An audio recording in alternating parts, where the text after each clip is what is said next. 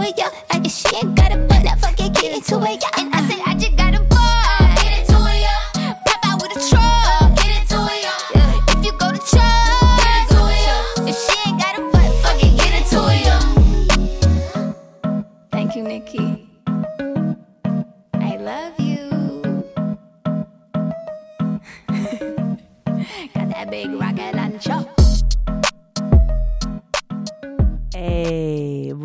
Buenas noches, bienvenidos a otro episodio de Crónica, al número 74 para ser preciso. Hoy es el Día de Amor y Amistad, el 14 de febrero. Feliz día, o no sé si están pasando mal, pues mañana es nuevo día, no te preocupes, babies. Eh, para nuestras nuevas escuches, yo soy tu host, Kat Donahue, soy una periodista y he estado escribiendo de las drogas, especialmente sobre la cannabis, hace 12 años, incluyendo los últimos 8 aquí en la CDMX, porque soy originalmente de San Francisco, California, tal vez se nota por mi acentito. Eh, el show que estás escuchando, Crónica, busca documentar la cultura y política de las drogas aquí en México. Y para checar nuestras entrevistas previas, o sea, hemos entrevistado desde senadoras a artesanos, DJs, activistas, campesinas. Eh, puedes ir a radionopal.com donde encuentras nuestro archivo. Y también están todos los episodios en Spotify si todavía estás con este mala onda. Um, como hoy es el 14 de febrero, quería salir con ustedes eh, con una carta de amor. Y nadie tiene más cariño para la mota mexicana que nuestro amigo Miguel HDP, quien viene de dos generaciones de trabajadores de la marihuana oaxaqueña. Y pues en un momento en que creo que hay muchas entidades buscando definir qué es la industria canábica de México, siempre creo que es beneficio para nosotros, para nuestro entendimiento de la planta y su historia en México, pues ver los pueblos que han estado tratando con, con esta droga hace generaciones, ¿no? Y la gente que lo trabajan. Um, entonces sí, vino para hablarnos sobre su estado natal, sobre su experiencia. O sea, él no es campesino ni nada de esto, pero se va a explicar pues qué básicamente es su relación con esta planta, qué son las características especiales que puede llevar la mota oaxaqueña y pues el pasado, presente y futuro de la droga en este bello estado. También Miguel nos dio un playlist bonitísimo de sus rolas pachecas fave y vas a eh, escuchar de sus otros proyectos en este mundo de la marihuana. Entonces agárrense el poro, préndete la vela, abrázate que tú sí eres el propio amor de tu vida. Y aquí está con nuestra entrevista el día de hoy.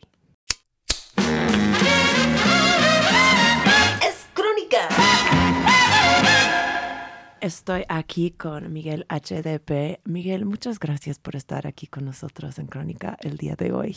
Muchas gracias por invitarme. Ya, pues tú haces muchas cosas en este mundo canábico, entonces me gustaría empezar, eh, si so podemos, con presentarte y decirnos eh, sobre tus proyectos principales al momento. Ok, sí, seguro. Eh, mi nombre es Miguel, normalmente se me conoce como Miguel HDP, que ese es el tag de, que vengo usando desde hace años, cuando todavía era muy importante mantenerte anónimo, ¿no? Entonces, no usaba mi apellido, ahorita ya uso mi apellido abiertamente también. O sea, es, Fernández. Uy. Eh, pero sí. Eh, eh, estamos en otra época ahora. Exacto, las cosas han cambiado muchísimo en estos últimos años. ahorita principalmente nos dedicamos al activismo, ¿no? Como bien sabes, porque pues ahí nos hemos visto muchas veces, somos gestores del proyecto Plantón 420 y pues nos ha dado muy buenos resultados. Eh, también yo específicamente me dedico al cultivo, ¿no? Desde que soy niño, eh, vengo de una familia motera donde había muchas plantas de mota, a eso se dedicaba mi papá. Eh, y mi familia, toda su economía giraba alrededor de la marihuana y la venta de marihuana, que en ese tiempo pues era, era algo muy peligroso, ¿no? Pero al mismo tiempo muy normalizado en las comunidades del sur. ¿no? Entonces, eh, yo llevo alrededor de 12 años cultivando en el interior. Eh, me empecé a clavar mucho haciendo cultivos hidropónicos, los que son sin tierra, ¿no?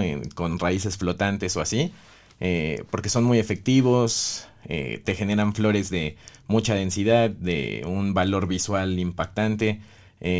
Pero desde hace unos años ya me he estado dedicando a aprender muchísimo de algo que se llama KNF, que es... Eh, Yo ni sé qué es esto. Eh, está, está muy loco, en, eh, digo, en mi traducción, porque normalmente le dicen agricultura natural coreana, pero como tal, yo considero que lo que yo hago es cultivo, ¿no? Mm. No agricultura. O sea, entonces yo le llamo cultivo natural coreano. Son unas técnicas inventadas e investigadas por un doctor Cho, que en los 60 viajó a Japón a ver sus técnicas de eh, justo de camas de agua, cómo cultivaban el arroz. Eh, y esto se dio por la necesidad de que Corea del Sur es un país con muy poca tierra eh, y con las prácticas agroquímicas de la agricultura estaban destruyendo toda la tierra. Mm. Entonces, él en los 90 publica su primer research paper, ¿no? De, de cómo los ecosistemas se balancean eh, básicamente con los grupos de microorganismos que existen en la Tierra. ¿no? Mm. Entonces, de forma muy básica, o sea, son cuatro categorizaciones principales eh, y, para mí la, la, fundamental serían las bacterias, ¿no? Entonces, pero estas cuatro categorías muchas veces las personas en el cultivo las ven como negativas, que serían bacterias, hongos, nematodos y protozoarios, ¿no? Entonces, siempre cuando empiezas a hablar de esas cosas, la gente dice, ah, pues eso es malo, ¿por qué voy a querer bacterias en mis plantas? porque pues las bacterias regulan toda la vida, ¿no? Sea vida positiva, negativa, eh, regulan los sistemas inmunes de muchísimos seres vivos, también de, de los humanos.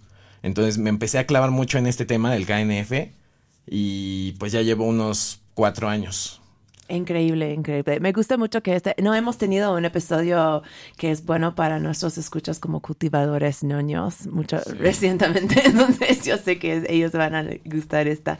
Eh, y también, pues ahora mismo vas a, Guadalajara para trabajar un proyecto. Cuéntame de, qué vas a hacer ahí. Sí, es correcto. Eh, pues tengo, tengo un amigo que es la primera persona en hacer los registros de semillas eh, mexicanas ante la Zagarpa. O sea, él se saltó, digamos, como los pasos, porque esa es la traba para las personas que están amparadas, de dónde consigues tus semillas, porque no las puedes importar y te piden que tienen que estar certificadas. Entonces, no es como que nada más puedas agarrar de tu tostón, tu semilla y la plantas. Entonces, eh, él se saltó esos pasos yendo directamente a la Zagarpa y haciendo una investigación eh, de dos genéticas mexicanas que ellos cultivaban ¿Cuáles son? Eh, son eh, una se llama Jalpur, ¿no? Que es como Jalisco Purple, porque es moradita de Jalisco. Eh, y la otra registrada es Acapulco Golden, ¿no? Entonces, ah, el famoso. ajá, sí, sí, como una, una vertiente de esa famosísima Acapulco Golden. Entonces, pues sí, es, digamos, una de las primeras personas en tener estos registros y en empezar ya cultivos legales.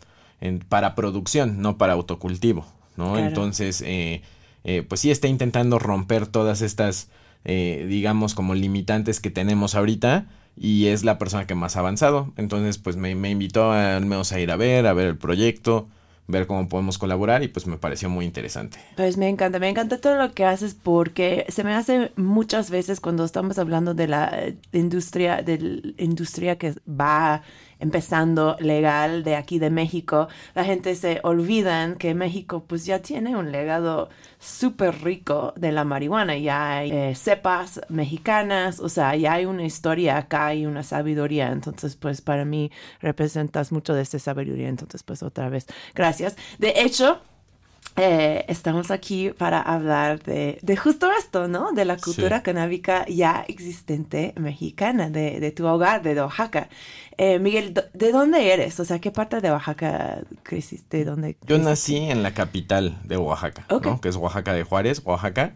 Eh, como tal, o sea, mi, la, mi familia no, no es de origen oaxaqueño. La mayoría de mi familia es de origen chiapaneco. ¿No? que es el ah, estado que está un poco más al sur. Eh, mi papá, eh, desde muy joven, se va a probar suerte a Oaxaca y a Chiapas y él empieza a conocer a muchos pueblos moteros, ¿no? Entonces, eh, mucha gente cree, hasta, yo lo he, lo he, leído hasta en libros, que justo que en México, ya sea en los estados del sur, principalmente, eh, hay como una historia de medicina tradicional utilizando la marihuana o que es un uso ancestral o eh, que se le daban usos ya hace eh, cientos de años, ¿no? Y no hay ninguna prueba de ello, ¿no? O sea, en lo absoluto. Es súper difícil encontrar información sobre esto. sí, entonces de hecho la mayoría de las comunidades que son moteras, por ejemplo, en todos los poblados a los que yo he ido donde he trabajado, son personas que dependen económicamente de la marihuana, pero muchos no la utilizan, ¿no? En lo absoluto. O sea, es una forma de ganarse el pan. O sea, no están fumando sí, no, no, ni siquiera lo usan medicinalmente o que hagan friegas o así. Es una cosa de económica. Sí, exacto. es como el cultivo de maíz, mm. ¿no? Eh, entonces, eh, sí, y yo en mis búsquedas eh, viendo eh, tal vez eh, a cuántas generaciones llegaba este trabajo, la mayoría te dicen, este trabajo lo iniciaron mis abuelos.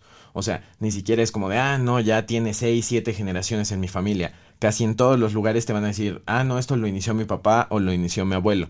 O sea, dándonos a entender que tal vez van 50, 60 años del trabajo motero de nuestros poblados, ¿no? Entonces, eh, pues sí, un uso ancestral como tal de la marihuana, pues no había, ¿no? Entonces, eh, eh, en los lugares donde la gente lo ve así como una forma de ganarse la vida, pues lo, lo, lo, hacen porque los canales de distribución ya están montados, o sea, ya mm. la gente del crimen organizado ya sabe dónde ir a comprar, o sea, donde estas personas son de cierta forma independientes, ¿no? O sea, en Oaxaca eso se da mucho, o sea, sí está el crimen organizado, pero ellos no son dueños de los campesinos, no son dueños de las sierras.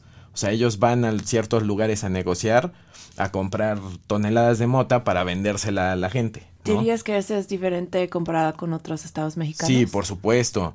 O sea, depende mucho del estado. Yo, a mí, donde me, ha gustado ir a trabajar, precisamente es a los estados donde la banda campesina o de la sierra es independiente, ¿no? porque no te sientes en peligro, nadie trae armas, o sea, es, otro trip. Pero eh, sí me ha tocado ir a estados donde me invitan diciéndome como, no, aquí está tranquilo. Y, llegas, no, o sea, y te das cuenta de cómo son las dinámicas de poder. Y sí, el crimen organizado son dueños de, de todos estos trabajadores. O sea, sí, es un sistema de explotación prácticamente de esclavitud. Entonces, eh, eh, pues sí, sí me ha tocado. Pero en Oaxaca eso es menos común. O no digo que no se dé, pero hay muchísimos independientes, ¿no? Y un lugar, por ejemplo, yo, yo voy desde niño a un lugar que se llama San José del Pacífico, que es mundialmente famoso. Claro. ¿No? Eh, porque ahí eh, se da mucho la cultura de los hongos y la marihuana. Entonces, yo estaba platicando con alguien de que a mi parecer, así per cápita, San José del Pacífico es la ciudad o el poblado eh, donde más se consumen alucinógenos de todo el mundo. Claro, ¿no? pues por ahí es eh, María Sabina, ¿no? No, no. Eh, María Sabina es de Huautla de Jiménez, Ok. ¿no? Que es otro poblado súper lejos de San José del Pacífico. Ah, perdón. Pero la gente, sí, mucha gente cree que de ahí es María Sabina porque San José del Pacífico es más famoso. Es que tiene la fama. Ajá, eh, sí. porque ahí hay mucho turismo ya, mucha gente ahí se va a comer El los hongos. de hongos, sí, Exacto. sí. Y es menos común que tú vayas como turista a Huautla de Jiménez, o de donde era María Sabina. Entonces, eh, eh, sí, pues un tal vez 80% de las personas que están en todo momento en San José del Pacífico están consumiendo mota. ¿no? O sea, toda la gente está fumando. Ahí sí, lo- la misma banda de la sierra es muy común que fumen, es muy común que coman hongos. eh, Son pero- gran amigos la mota y el hongo, ¿no? pa- pa- para mí sí, y a mí me gusta mucho que en mis viajes, cuando, cuando voy, me gusta mucho tener así mi porrito para cuando lo quiero aprender.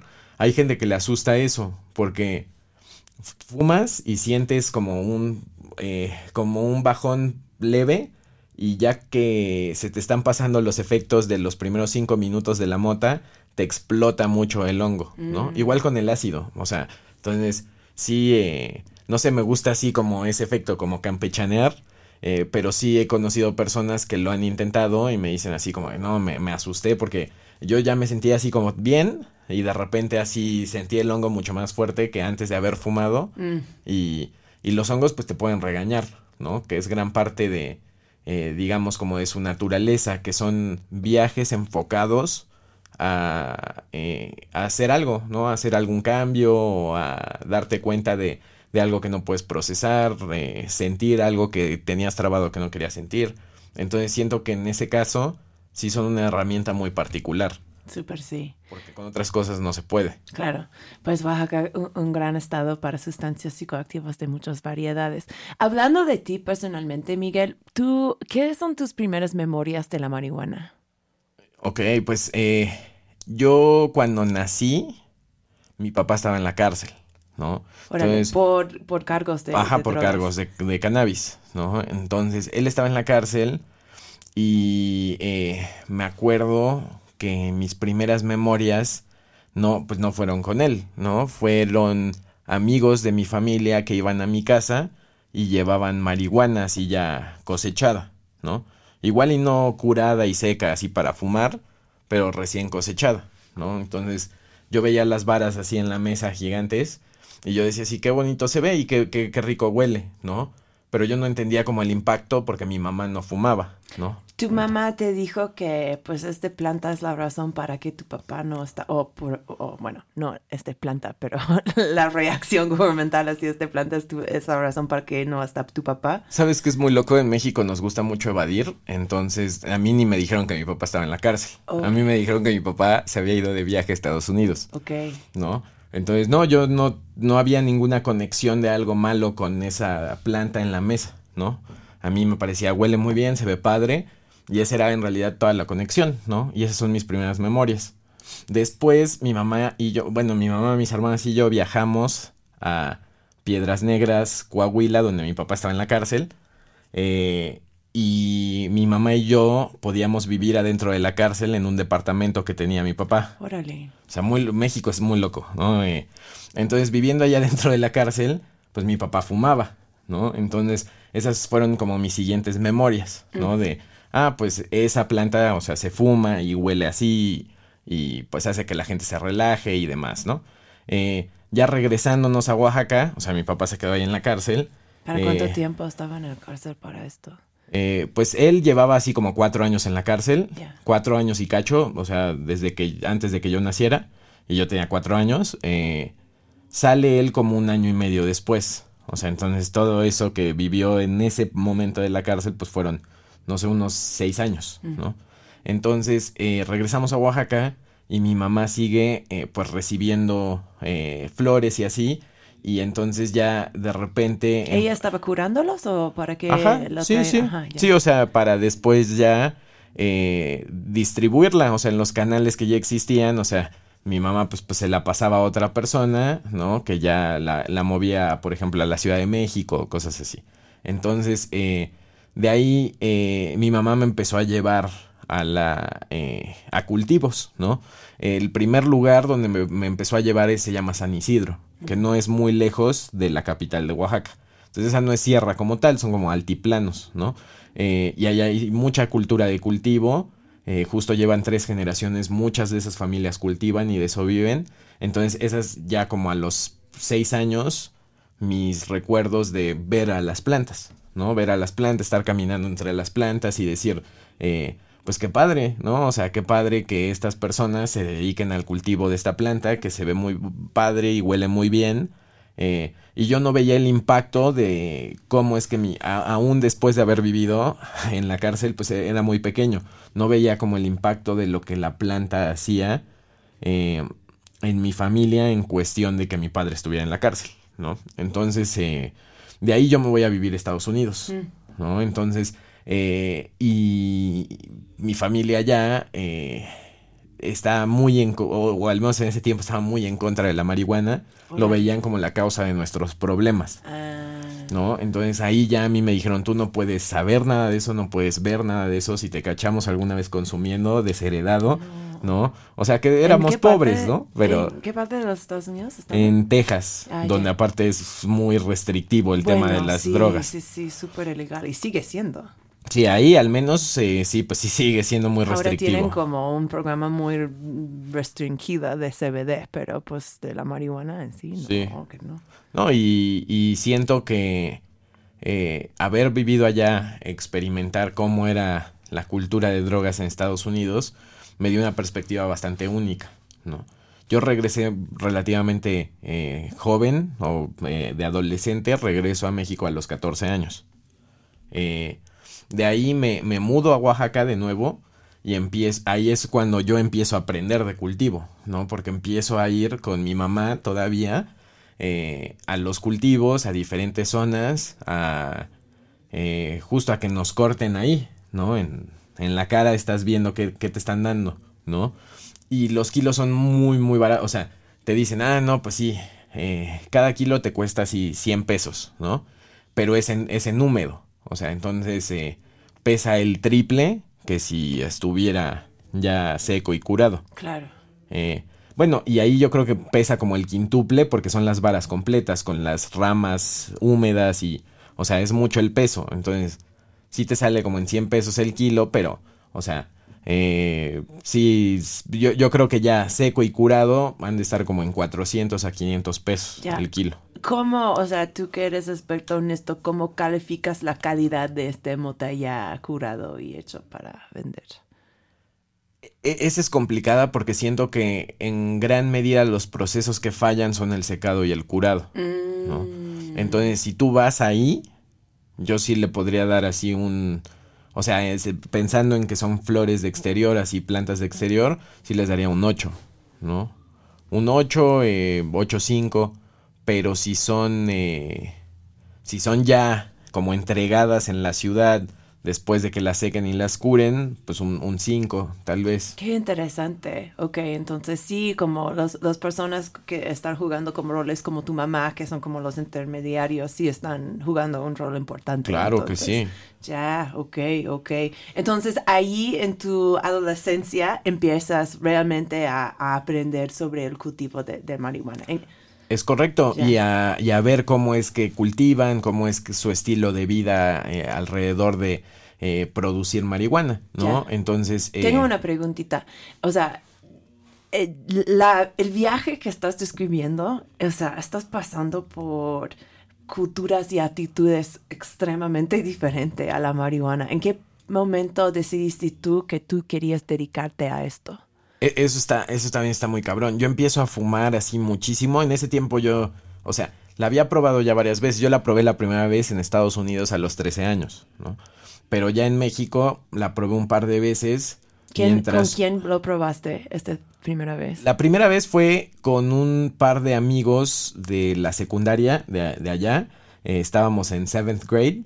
Eh, pero quienes tenían la marihuana y que nos dieron y así eran personas de prepa, ¿no? Entonces ellos tendrían como unos 16, 15, 16 y nosotros teníamos 13. Ok. Eh, y fue así como en una reunión así de casera de Texas donde no hay nada que hacer.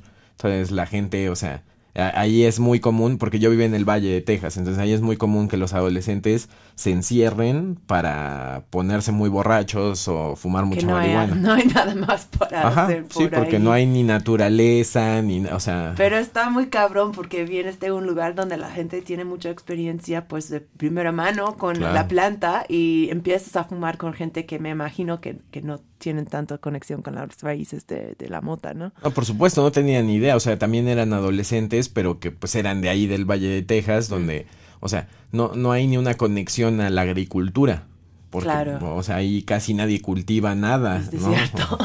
Claro, entonces pues ahí empiezas a fumar y es por esa experiencia del consumo que empiezas a pensar que, oye, tal vez yo puedo hacer algo con este Ah, planta. pero ahí todavía, o sea, to- yo no me quería dedicar a eso, ¿no? La probé, regreso, empiezo a ayudarle a mi mamá Ok.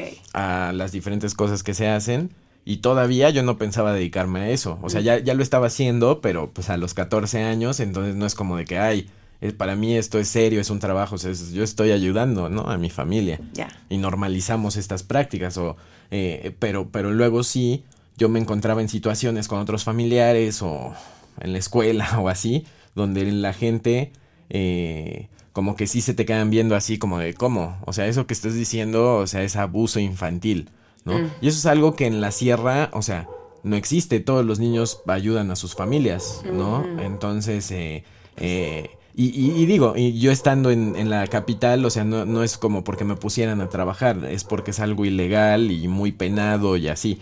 Entonces, eh, eh, pues para mí, o sea, sí, sí me causaba emociones fuertes, pero yo decía, o sea, ¿cómo trabajar con una planta va a ser, va a ser malo? O sea, ¿por qué, por qué yo tendría que cuestionarme tocar una planta? Porque en, en esencia era- ese era mi trabajo, ¿no? Ayudar a secar, empaquetar, o sea, eh, yo no se la vendía a nadie, ¿no? O sea, entonces, o sea, eh, yo, yo lo veía como algo muy natural, algo muy, muy sencillo, eh, y después meten a mi mamá a la cárcel, ¿no? No. Entonces, cuando meten a mi mamá a la cárcel, es sí cuando yo decido me voy a dedicar a esto, ¿no? Órale. Eh, y mi mamá estuvo en la, la, la sentenciaron 10 años, entonces, No. eh, y estuvo, bueno, cumplió 6 y pues pudo salir por, eh, por beneficios, ¿no? Buena conducta y cosas así. Qué bueno. Pero sí, para mí ese sí fue como el parteaguas de, de yo decir, yo sí quiero hacer esto, porque me parece muy injusto que nuestro estilo de vida se vea eh, más eh, criminalizado o se vea a veces hasta socialmente más inadecuado que el robar o que el violar o que el matar, o sea, hay gente que matan y dicen, ah, bueno, o sea, fue, eh, por, fue circunstancial, no, no es un asesino premeditado, te damos cuatro años, ¿no? Y es, o sea, a mi mamá le dieron 10 años por llevar un kilo de mota de un lugar a otro, Híjole. ¿no? Entonces sí, eh, sí, pues yo ahí decidí, esto es lo que yo quiero hacer, eh, a esto me quiero dedicar, y también en gran parte, pues por eso eh, he estado en el activismo estos últimos años. Claro, claro. Ah, pues antes de, pasar a esta época que chilanga te- que tienes, eh, me interesa saber cómo, cómo ibas, o sea, dónde fui, cuando decidiste que sí, quiero aprender de esto, eh, en este momento, ¿dónde fuiste? O sea, ¿quiénes son tus maestros en este momento? Eh, es- Eso también, uh, muy interesante. O sea, yo cuando eh, en ese momento estoy viviendo todo esto, yo soy el único que está trabajando con mi mamá. O sea, mis hermanas ya son más grandes, te digo, las más grandes eran como cero drogas, ese pedo es malo, ¿no? Entonces yo era el único para ese momento trabajando con mi mamá, o sea, ayudándole. Entonces ella la agarran y ya, eh, pues, o sea, mi, mi abuela me dice así como, pues ya no puedes tú hacer esto. Y pues yo pensé, pues sí, efectivamente no puedo porque yo no sé manejar, ¿no? Yo no tengo el coche, o sea... No, puedo, pero no fueron las razones que me Ajá. estás diciendo. Exacto, ¿no? O sea, sí, de formas prácticas, pues yo ya, yo ya no podía hacer nada. Yo tampoco, yo no, yo no le entregaba a los distribuidores. O sea, yo el trabajo que hacía justo era, era con la planta, ¿no? Entonces, eh, eh, a partir de ese momento, ¿no? Eh, que, ponle, yo tengo como 16 años, prácticamente ya 17. y Pienso, pues falta muy poco para que sea mayor de edad, ¿no? Eh, eh, y tal vez puedo buscar de nuevo hacer, hacer algo con la planta y me empiezo a dedicar pues a otras cosas en Oaxaca, ¿no? Así al turismo, a cosas diferentes. Eh, y de ahí me, mi mamá la transfieren de la, del penal de Iscotel de Oaxaca a las Islas Marías, Mm. ¿no? Que es un complejo así de islas que eh, cuando las crearon eran un beneficio porque los presos podían vivir ahí con sus familias como en pequeñas chozas, ¿no? En la playa. Pero ahora es un complejo de máxima seguridad federal donde es así como una jungla de concreto en medio de una isla. Entonces es una tortura, ¿no? Estar No. ahí. Entonces, como estaba muy lejos y así, pues yo ya no necesitaba seguir en Oaxaca. Eh, me regresé a la Ciudad de México y aquí fue donde decidí eso. Yo me quiero dedicar a la mota, que es lo que más me gusta eh, hacer con esto, lo, de la planta, ¿no? Ver cómo existe, cómo, cómo funciona. Entonces ahí yo empiezo a hacer mis primeros intentos, eh, ya un poco más en serio de interior. Empiezo a comprar mi equipo, compro semillas extranjeras y empiezo a como detallar mi, mi futuro aprendiendo a cultivar. Todavía no, no sabía que yo me quería dedicar a cultivar, pero sabía que quería aprender a hacerlo bien. Eh, y mis maestros fueron de, de forma muy literal eh, libros, porque en ese tiempo aquí no había cultura de, de indoor. O sea, sí, pues también, o sea, me imagino que esto significa que estás aprendiendo de un, de un tipo de cultivo muy diferente a lo que viste como niño. Quiero a- adentrar en esto mucho más, pero creo que es la hora de tomar un breve break musical.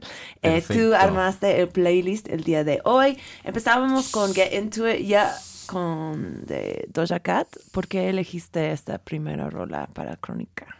Doja Cat es mi artista favorita. Entonces, eh, quería que la primera canción fuera un- de mi artista favorita. Eh, y recuerdo... Super Pacheca este y super pacheca, que me dijiste que si podían ser como ciertas cosas atadas también, ¿no? Como a la cultura de la que vengo, Claro. pero muy particular, o sea, eh, en Oaxaca y en la sierra la gente solo escucha banda sureña, ¿no? Y entonces, y a mí no me gusta, entonces hasta luego se burlan de mí, ¿no? Porque eh, luego estamos ahí trabajando, así les estoy enseñando. Ajá, y yo poniendo ahí Doja Cat y ellos siempre con la banda sureña. Entonces, pero sí, nunca, nunca le agarré el gusto, ¿no? Y es lo único que escuchan, o sea, eh, Claro, de verdad claro. es, es muy abrumador que sea el único género que escuchan. Sí, porque sí, hay sí. mucho folclore en Oaxaca, entonces hay mucha música, o sea, pero no, pero la banda que está chambeando, así yo lo veo también, ¿no? Como no, no vas a ir así con eh, una persona que está en una obra, ¿no? Un albañil, y decirle así como de, oye, ponte otra música, ¿no? O sea, es... Es ¿Qué otra música hay? Ajá, exacto. bueno, pero la próxima rola que vamos a tocar, o sea, sí, es, es por la banda Postón, pero con fantasy, y se llama Roberto Gómez Bolaños. Pero a mí me representa mucho el rap eh, del- de, la ciudad, o sea, de, eh, de ciertos artistas que a mí me late mucho, ¿no? Su forma de, eh, de ejemplificar cómo es la vida en México. Claro, bueno, lo, lo y luego regresamos con más crónica en Radio Nupal.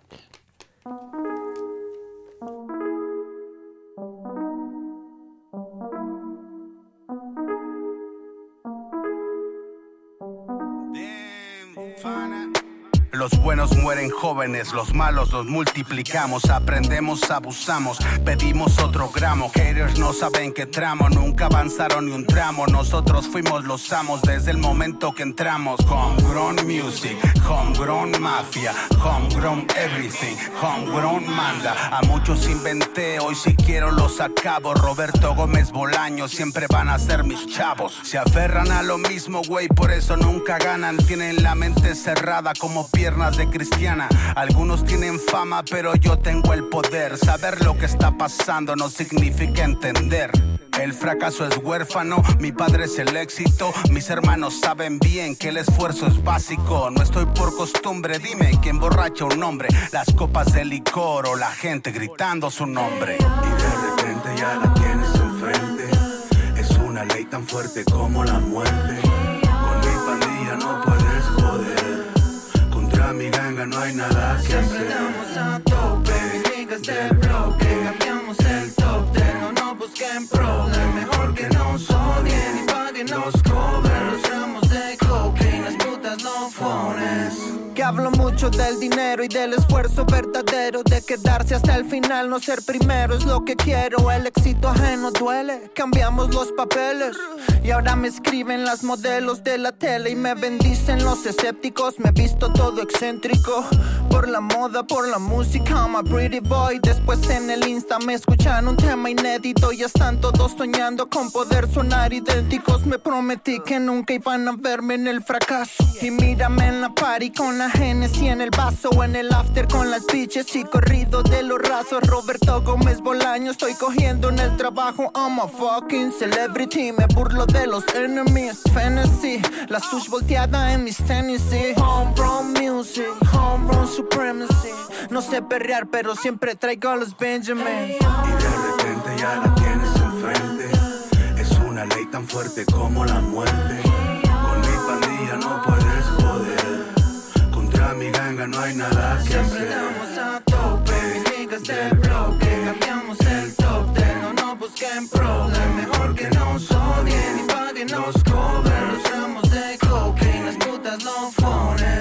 Estoy de vuelta en esta madre, tú sabes con qué. Pinche rapas, pan de dulce, los parto como un panqué. Mujeres buscándonos que porque hablamos lindo y en el rap como el sexo, lo que importa es el ritmo.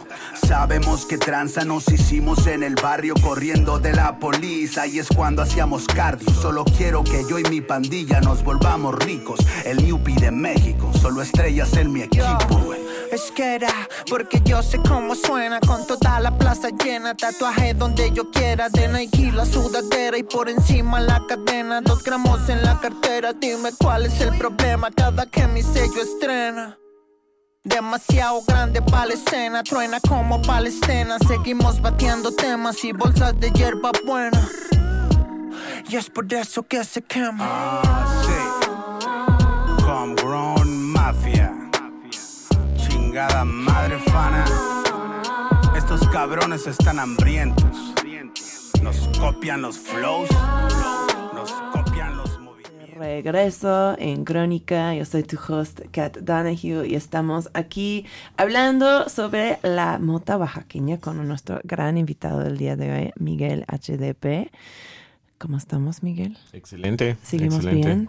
Perfecto, perfecto. Pues eh, quería hablar más de tu activismo en la Ciudad de México, pero brevemente, si podemos eh, hablar de esto brevemente, ¿qué- ¿para qué tipo de cannabis está conocido Oaxaca? O sea, ¿hay tipos de, de cepas o, o no sé, como em, variedades, eh, categorías de marihuana que es más, para qué es más conocido ese estado?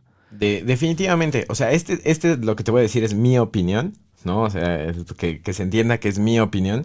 eh, pero no se van a enojar. Y no solo en Oaxaca, sino en todo el país, no, no hay estabilización de genéticas en realidad. O sea, porque eh, piénsalo así, si tú tienes eh, mil hembras en un campo abierto eh, y no quitas todos los machos, que no lo hacen, porque sabemos que la- las marihuanas que vemos de las sierras o que hay aquí tienen semillas. Entonces, tú piensas, bueno, esas son las semillas que ellos están ut- reutilizando para seguir los cultivos. Entonces, una sola hembra puede tener cientos eh, de papás para esas crías que almacena. Entonces, tú puedes tener 100 semillas de cada hembra, que cada una de las semillas tenga un papá diferente, ¿no? Entonces, o sea, eh, es 50% de la genética, ¿no? Entonces, y los machos ni siquiera los, evalúan o eh, ven las condiciones que quieren eh, traspasar genéticamente, o sea, los fenotipos que serían las características de, de un gen, ¿no? Que, que quieren hacer visible. O sea, eh, eh, nada de eso existe, ¿no? Entonces, hay muy poca, yo sí he conocido gente en diferentes lugares que lo hacen, pero normalmente es porque vivieron en Estados Unidos. O sea, es gente que regresó tal vez a la sierra, pero se fueron a trabajar allá en algún momento. Entonces intentan mantener semilleros, pero es, o sea, los cultivos gigantes que hay de todos los poblados en cualquier lugar de- de- del país, eh, pues no, no, no son genéticas estabilizadas. ¿Qué, qué pasa? Por las condiciones de- del ambiente, eh, hay adaptaciones evolutivas que se notan muy fácil y que permanecen, ¿no? Ya sea los colores, los sabores, eh, y la mayoría tienen, digamos, como eh, características muy particulares que hacen que alguien en Oaxaca que la cultiva y después la comercia diga, ah, bueno, las tengo que separar de cierta forma. Entonces, esta que es morada, siempre le llamamos morada, ¿no? Y en Oaxaca es así algo muy común, que tú llegues a alguna sierra y te digan, ah, sí, pues esta es la morada, ¿no? Como si eso fuera una variedad genética. Eh, pero no solo es una característica, solo una, ¿no? Claro. Y, y puede ser que sea que la morada que te dan a ti y la que le dan mañana a alguien más sean súper diferentes en todos los sentidos, eh, menos en el color, ¿no? Claro. Otra es la pelirroja, pero es por los pistilos, porque los pelitos son rojos, ¿no? Pero te digo, son características así como muy básicas de donde se agarran y dicen así como, ah, toda esta es esto, toda esta es esto, toda esta es esto. Entonces eh, buscan cuáles se parecen y de ahí sacan nombres o sacan las asociaciones. eh, pero, por ejemplo, un banco de semillas establecido lo que quiere buscar y también lo que te pide el Estado y nos va a pedir aquí en México es que todas tus semillas tengan cierta trazabilidad. O sea, que si nosotros tenemos 100 semillas de las de la sierra, ¿no? Donde todas tienen 100 papás diferentes, o sea, imagínate, son hermanos, pero serían hermanos como si eh, tú y yo fuéramos hermanos con papás diferentes. O sea, puede haber tanta variabilidad genética porque solo tenemos un parental igual. Claro. ¿no? Entonces lo que se requiere es que todas sean gemelas, ni siquiera hermanas de ambos padres, Sí. sino que tengan la estabilización de todas ser lo más parecidas cada una de las semillas entre sí. ¿no? ¿Qué dirías si alguien dijo, oye, Miguel, qui- queremos que tú desarrollas una semilla que podemos registrar de Oaxaca? O sea, ¿qué tipo de marihuana sería esto? Eh, pues a mí eh, un- una de las características que me gusta mucho de San José del Pacífico y de la Sierra es eh, que tienen eh, una adaptabilidad para volverse verdes fosforescentes y tener pistilos rojos. Esa combinación a mí me gusta mucho. Wow, ¿no? Entonces, eh, sí, sí, a mí me dieran esa oportunidad o me dijeran, trabaja con otras personas para hacer lo posible, esas serían mis elecciones, o sea, decir, ah, vamos a empezar la estabilización con estas características de la hembra y las características del macho, pues, o sea, son, para mí son cuestiones más de practicidad porque el macho no te lo vas a fumar. Pero si el parental es fuerte en la estructura de cómo ves que crecen las hojas, cómo crecen las ramas, cómo es el tejido, ¿no? O sea, cómo eh, previenen plagas o las combaten, cómo combaten hongos. Todas esas son características de un, de un padre, ¿no? Que tú vas a escoger para buscar que estén en la estabilización. Entonces, ya todas las crías que se van a aparecer, pues van a tener todas estas condiciones. Ya, ya, ok, entiendo, entiendo. Em, qu- quiero hablar un poquito del, del activismo del futuro. O sea, esto es súper importante, creo que hablamos de estos, eh, el perfil de la marihuana regional de México, ¿no? Porque especialmente cuando vamos como eh, regulando estas cosas, pues que, que no se olvidan este tipo de, de historia que ya, que ya hay aquí. Em, cuando viniste a la Ciudad de México, no solo empezaste a especializar en este cultivo interior, pero también eh, te involucraste eh, pues yo te conocí cuando estabas muy involucrado con Club Canábico Xochipilli, que fue el primer club canábico, pues, público, abierto eh, de México. es correcto. O sea, em, sé que sigue ahora en, en otra encarnación, ¿verdad? La- las Xochipilis. Sí, sí, o sea, eh, bueno, qué, qué buenos momentos fueron esos, ¿no? Para, Sí. para todos nosotros, porque ahorita ya todo el tema ya explotó. Entonces Claro. ya hay muchísimos canábicos, ya hay mucha comunidad, Es ya hay un montón de gente que tienen eh, cierto servicio, producto, ¿no? Ya tienen todos así como marcas en Instagram, locaciones, lugares donde liberados donde se puede fumar. O sea, todas estas cosas, pues antes no existían. Sí, Entonces, Xochipilli sembró las semillas, se puede ajá. decir. Y ahora estás un poco- poquito más involucrado con el plantón 420, que obviamente todos que están escuchando este programa ya conocen eh, muy bien. ¿Qué, ¿Qué tipos de actividades realizas con plantón 420 tú? Eh, pues eh, esa, toda esa transformación ha sido, ha sido muy, muy interesante, ¿no? Yo me acerqué primero al plantón porque me invitó Champis, que era una persona de Xochipilli. Un gran Eh, amigo de, de- de Crónica. Saludos a Champis. Saludos a Champis. Él me invitó primero a ir al plantón. Y eh, mis primeras colaboraciones me pedían que si yo podía eh, llevar plantas, o sea, fue cuando primero estaba empezando todo. eh, primero empezamos así a tener plantas visibles, después fue que empezamos la estrategia de plantar en el ángel. Entonces, eh, Ustedes desarrollaron esto. Sí, sí, en, eh, eh, y la primera planta que plantamos en el Ángel de la Independencia fue el 23 de diciembre del 2019.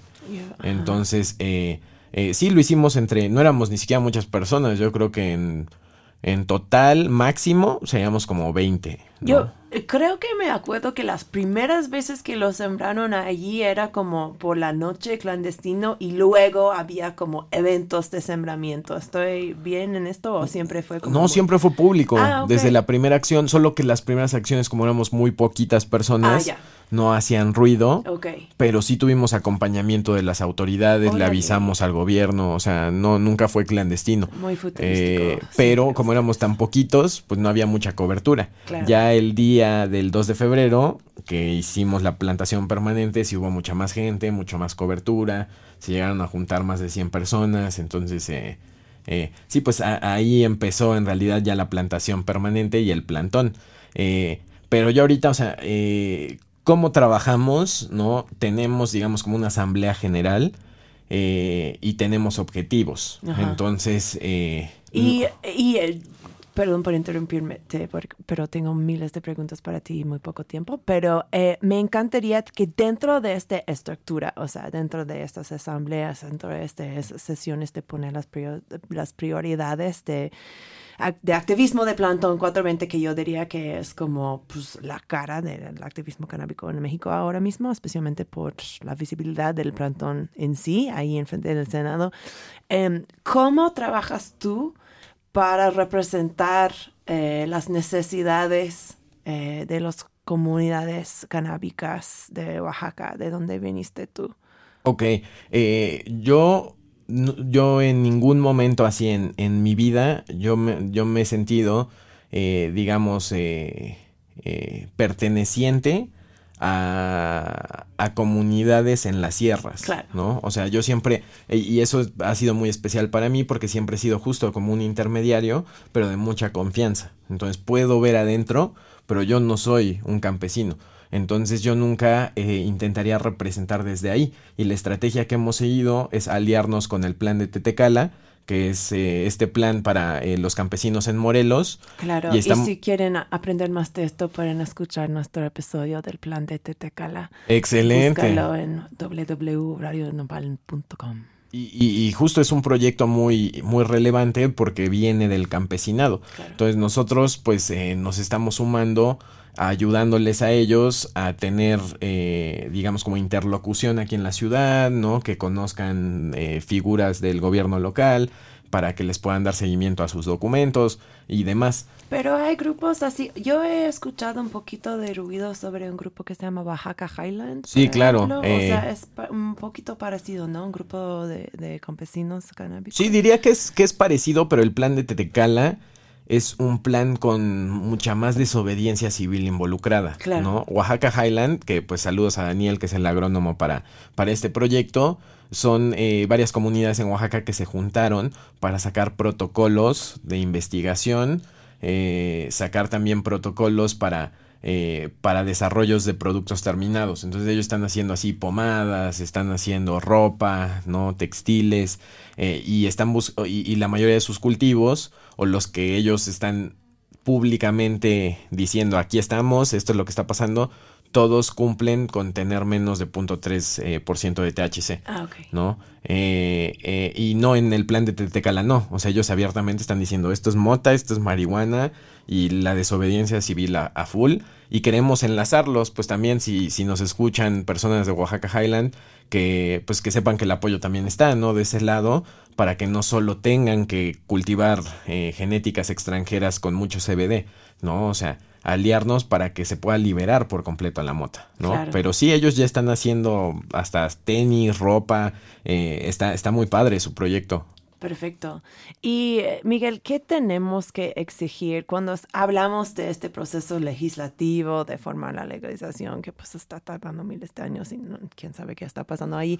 Eh, pero ¿qué tenemos que exigir ahí para, para obtener justicia, ¿no? Para estas comunidades individuales, como tu familia, por ejemplo, que ha sido como oprimido por esta guerra contra las drogas pasa hace tanto tiempo, que tiene que estar ahí en esta iniciativa política. Eh, pues bueno, de, si también invitarlos a checar los documentos ya públicos eh, que vienen desde sociedad civil, no solo del Plantón 420, lo hemos trabajado entre varias organizaciones eh, y con el gobierno un- una iniciativa federal, ¿no? Que se llama Iniciativa 420 con senadores, o sea, es una iniciativa oficial, ¿no? No es algo que nada más escribimos y que estamos diciendo agárrenlo, no, o sea, es algo oficial que ya viene del Senado, eh, donde nosotros eh, lo, lo principal que, que queremos es que no haya ningún tipo de eh, límite injustificado que lleve a los policías a extorsionarte o a meterte a la cárcel, ¿no? O sea, eh, no tiene que haber límites en la posesión, o sea, no, no tiene por qué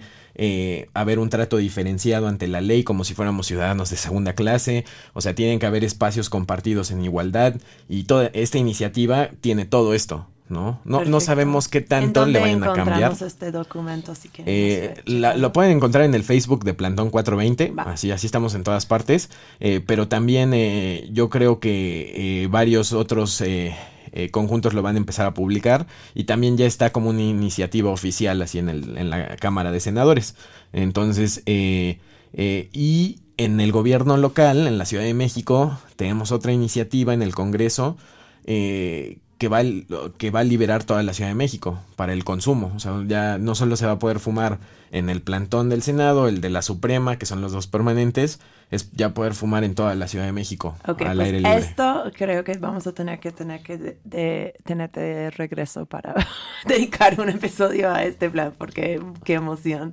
Eh, hemos llegado al fin del programa, como ves. Qué triste. Sí, mu- pues muchas cosas, ¿no? De qué hablar. Muchísimas, es que tienes mucho conocimiento, como comenté al principio de este programa. Eh, para despedirnos, eh, tenemos una canción más de ti y es Morfina por Kiddy Gang. Cuéntanos por qué estamos escuchando esta rola en crónica.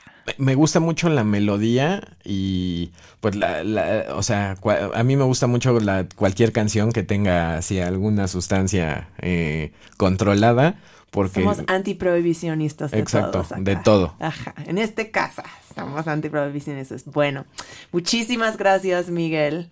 Eh, espero que tenemos eh, otra oportunidad de hablar y pues yo normalmente termino los programas de crónica con un miau. Entonces, si quieres miau conmigo, uno, dos, tres. Miau. Tú